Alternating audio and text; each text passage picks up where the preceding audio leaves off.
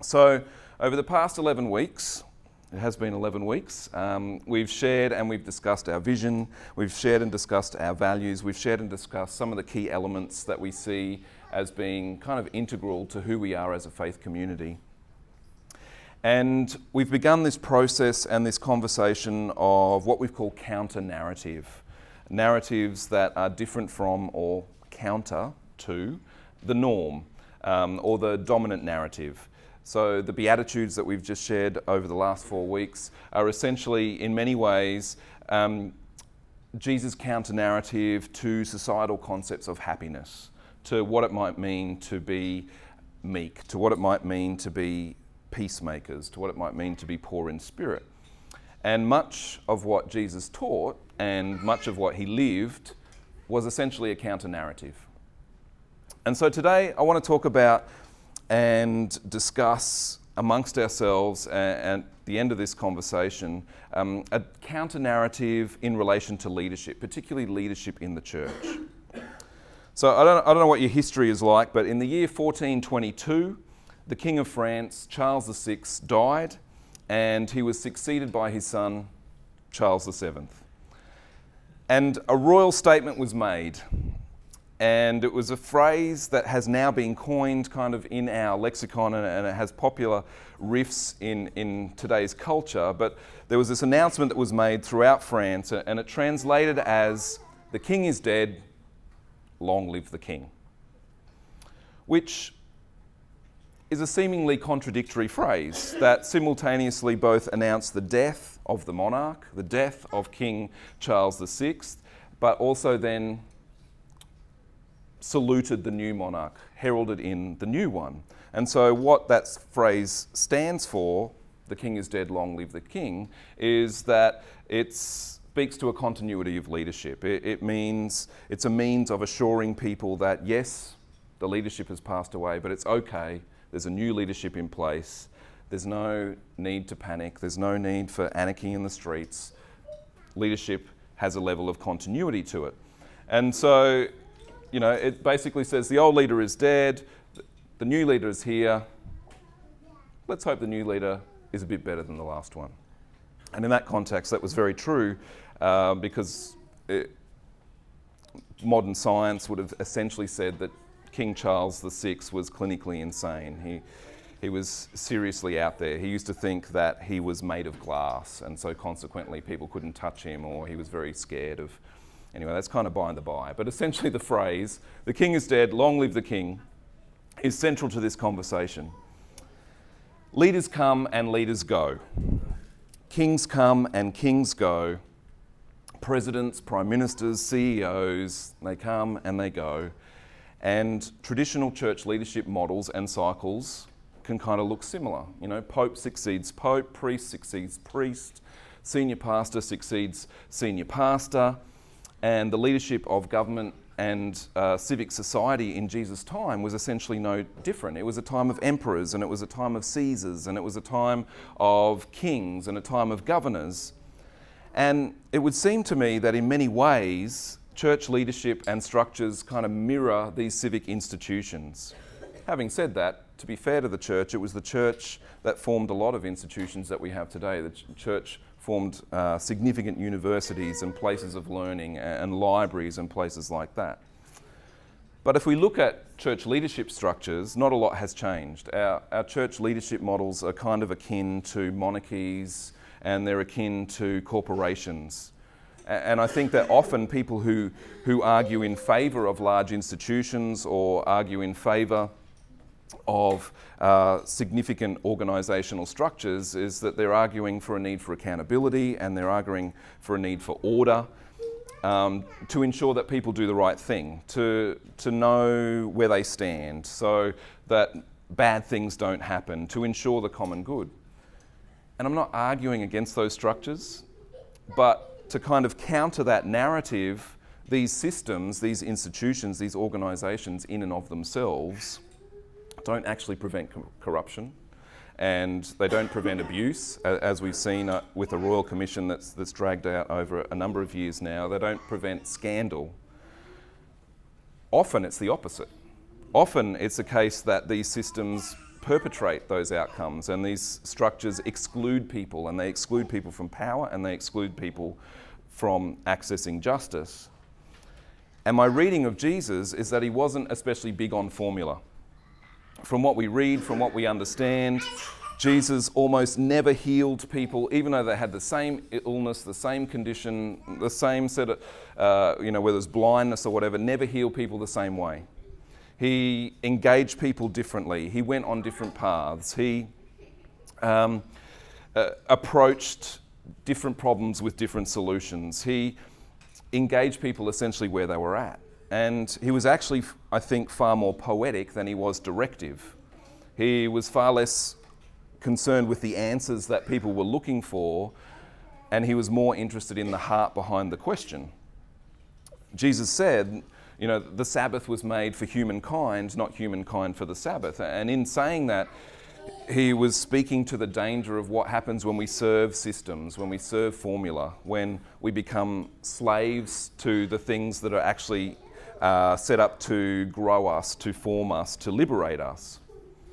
And the people who approached Jesus, the Pharisees, his disciples, I think were often looking for answers. They were often looking for certainty, but Jesus often does this frustrating thing where he never gives people the response or the answer that they're looking for. And yet, like me, people want answers, they want certainty. We're, we're actually often less concerned with the questions and the heart behind things. And, and we actually, if we're honest, I think, I think we want kings. I think we want senior leaders. Whether we want the ones that we've got uh, or whether we deserve the ones we've got is a totally separate conversation. But I think, I think we want I think we want these people. We want someone to tell us what to do. We want someone to tell us how to live our lives. We, we form tribes around kings and, and we form tribes around benevolent leaders. We want someone to celebrate. We want someone to herald. We want someone to blame. We want someone to kind of outsource our responsibility and our frustrations upon.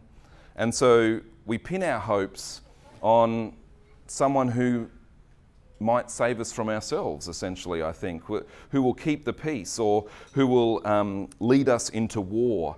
We cast our responsibility onto them. And in doing that, we kind of try and absolve ourselves of the responsibility of doing stuff because, well, you know, it's the, it's the leader's role to kind of sort that stuff out. But I think that Jesus countered that narrative. He we heard it in the Bible verse, he, he washed his disciples' feet. He allowed the leaders of the time, he allowed the, the loudest, the angriest, the most violent voices to crucify him. He, he wept at the pain of death and loss. He desired the best for the least. He embraced the outcasts he challenged the attitudes of the leaders of his time, both the religious leaders and the secular leaders, and he essentially asked people who followed him and sought after him to, to really think differently, to think differently about the questions they were even asking, let alone the answers. And I reckon this would have been frustrating. I, I imagine myself being there and we don't read this narrative, but I can kind of imagine the disciples and the followers and the leaders of the time just kind of mumbling to themselves. Always, always Jesus, always with the question just kind of flipped on its head and thrown back at us. Always with the parables. You know, what is it with all these parables? Always with the taking of the old ideas and reframing them and messing with us. And for people like me who like certainty, it would have been frustrating. Certainty is safe. I like knowing the answers, I, I like structure. I don't know about you, but I, I, like to take stuff and I like to make sense of it and I like to try and systemize it and I like to package it and I like to turn it into a model and a formula. And, and some of that is, is for good reason because we're creative, because we're inquisitive, because we want to know how things work, how they fit together. We want to, we want to grow, we want to be better. But often I think it's really just about me wanting a sense of control. You know, have you ever heard the phrase control freak? I, I reckon we're all susceptible to being like that because we like certainty. And often, what happens is I take that lens of certainty and then I impose it on my reading of Scripture. And so I, I, read passages about the first church developing various solutions to various challenges and various needs and various ministries. And, and then what happens is that we want to turn it into a formula. We want to turn it into this kind of 10 point plan for this is how you do church. This is how you do life. Here's the steps. We kind of jump straight to answers. We jump straight to solutions. But I'm finding that increasingly, uh, to my own discomfort, I'm far more interested in the questions. I'm far more interested in the heart behind the questions rather than the conclusions that I think that we need to draw from them. And from what I can determine, at no point, at no point did Jesus or the first church actually seek to model themselves on the leadership structures of the time. The heart for Found, the heart for this community, is not replication of traditional models. We're, we're not gathered here in a multi purpose room because we want to do church simply the way that everyone else does church. We form this community out of a desire to kind of gather and encourage people who are frustrated by traditional models, who are often excluded from traditional church models, and who I think and hope, are, are willing to explore something different. To maybe reconsider the professionalisation of ministry, to reconsider the institutionalisation of faith, to, to question traditional leadership mindsets and structures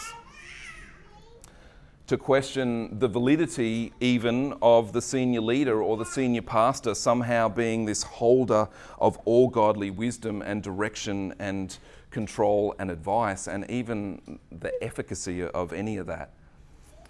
And so I stand here saying that, knowing that my title currently is the lead pastor of Found, which is partly informed by my role in, in sort of founding and co founding and collectively founding this community, and partly, I guess, uh, a necessity of societal and legal structures that really require someone to take that kind of role and responsibility. And yes, a community still needs guidance and a community still needs frameworks and mentoring and facilitation. But the lead pastor doesn't have to be kind of the fixed point for that. And the reality is, is that I have a full-time job. That is not being the lead pastor of Found. I have a, a great job that uh, gives me great opportunity to, to meet people and talk to people in Detroit and uh, uh, travel the country and, do really interesting uh, and engaging things. And, and, the truth be told is, I have no intention of ever changing that dynamic. Uh, I have no intention of eventually somehow transitioning into a full time paid role uh, as the lead pastor of this community.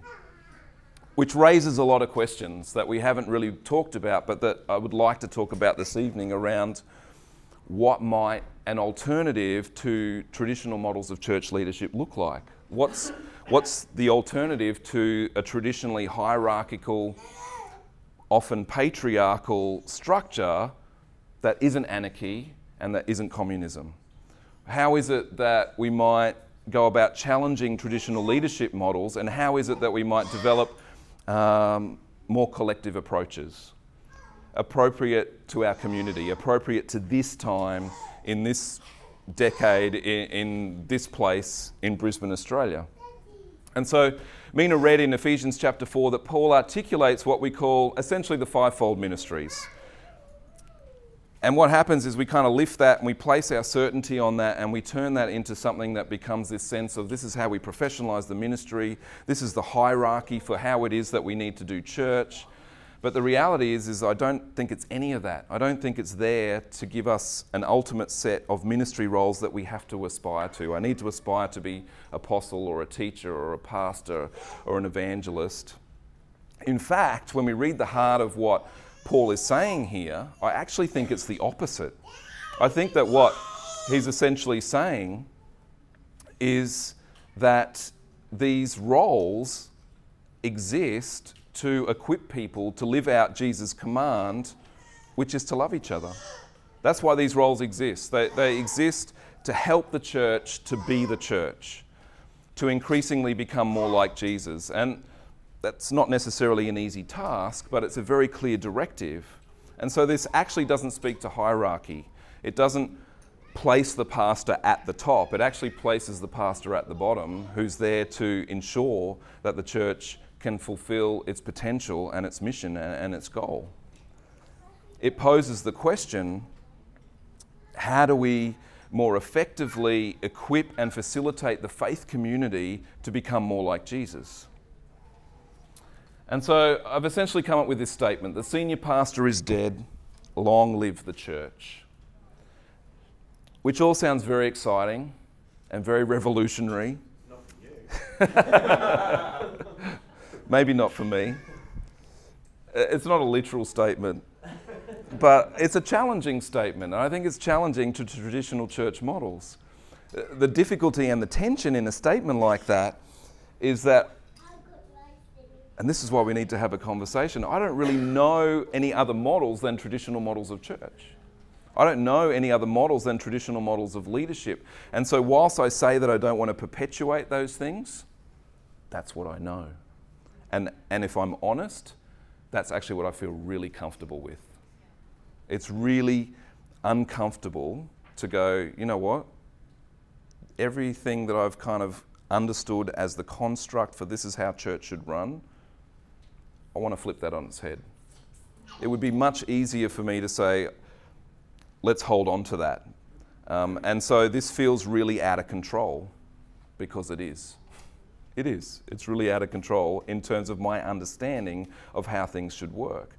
And so what happens is when I tell people outside of this community, I tell other pastors who run other churches, hey, this is what we were thinking of doing. We don't want, we want a really kind of collective approach to leadership.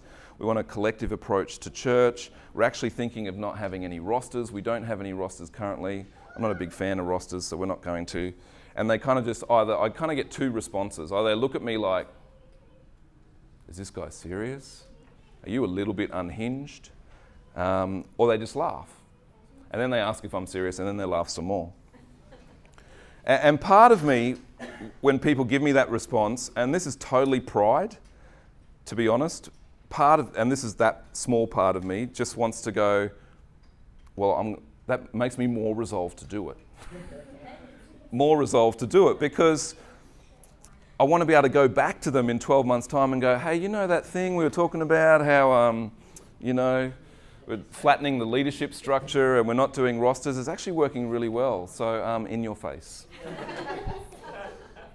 That's what I want to do. That, that's, that's pride. That's pride. But mostly, that's not the reason that I want to do it. Mostly, so mostly, it's because I don't know that traditional models of church leadership are working for the body. I, I think we've crea- increasingly created this paradigm that has become us and them. We've separated the platform and made it something that's a lot bigger than it needs to be. and, and my heart is to see the church be the church, is to see uh, that each individual member, but also the body, to realize its potential, to not be capped, to not be bound by traditional understandings of outdated and old ways of thinking that potentially limit who we are and who we can be. And I want us to live our vision and values. I don't want it to be something that I've seen in church life where we have this amazing vision and value statement that gets trucked out once a year at Vision Month or populates this amazing glossy brochure, but no one really lives it. And I want us to live them. I want us to explore them. I want us to grapple with them. I want us to equip each other to be more like Jesus. And so, in a collective approach, what happens is that the paradigm of supply and demand is no longer evident. In a collective approach, the dynamic of entertainment and consumerism is increasingly removed. And let's be honest, consumerism's great. like, it's wonderful if you're the consumer. It's kind of a really nice, easy relationship. But a collective approach requires something more of all of us, more of us than consumption. It requires us to take an active role across the community. It requires us to care for each other, to not outsource it, to not expect, well, insert leader's name here, that's their job, so they'll take care of it. And so we have a vision, we have values, we have key elements and language that frame who we are as a community. And I think we have an exciting opportunity. I think we have an opportunity to essentially do what it is that Paul is talking to to equip each other for works of service so that this body, this community, as part of a much bigger body and a much bigger community, can be built up and reach unity in the faith and, and grow in the fullness of Christ. The senior pastor is dead. Long live the church. Why don't you pray with me and then we're going to get into the questions. Jesus, I just thank you for challenging and uncomfortable conversations. Lord, I know that this was probably much more challenging for me to deliver than it was necessarily to hear. But God, I just pray for uh, an opportunity over the next period of time, as and this is not the end of it, but I just pray for an opportunity in, in the next period of time to to really explore what it might mean to have a collective community approach to church leadership models. That people would be open, that people would feel safe, and uh, just be a great time of really just exploring and answering these questions in your powerful and wonderful name. Amen.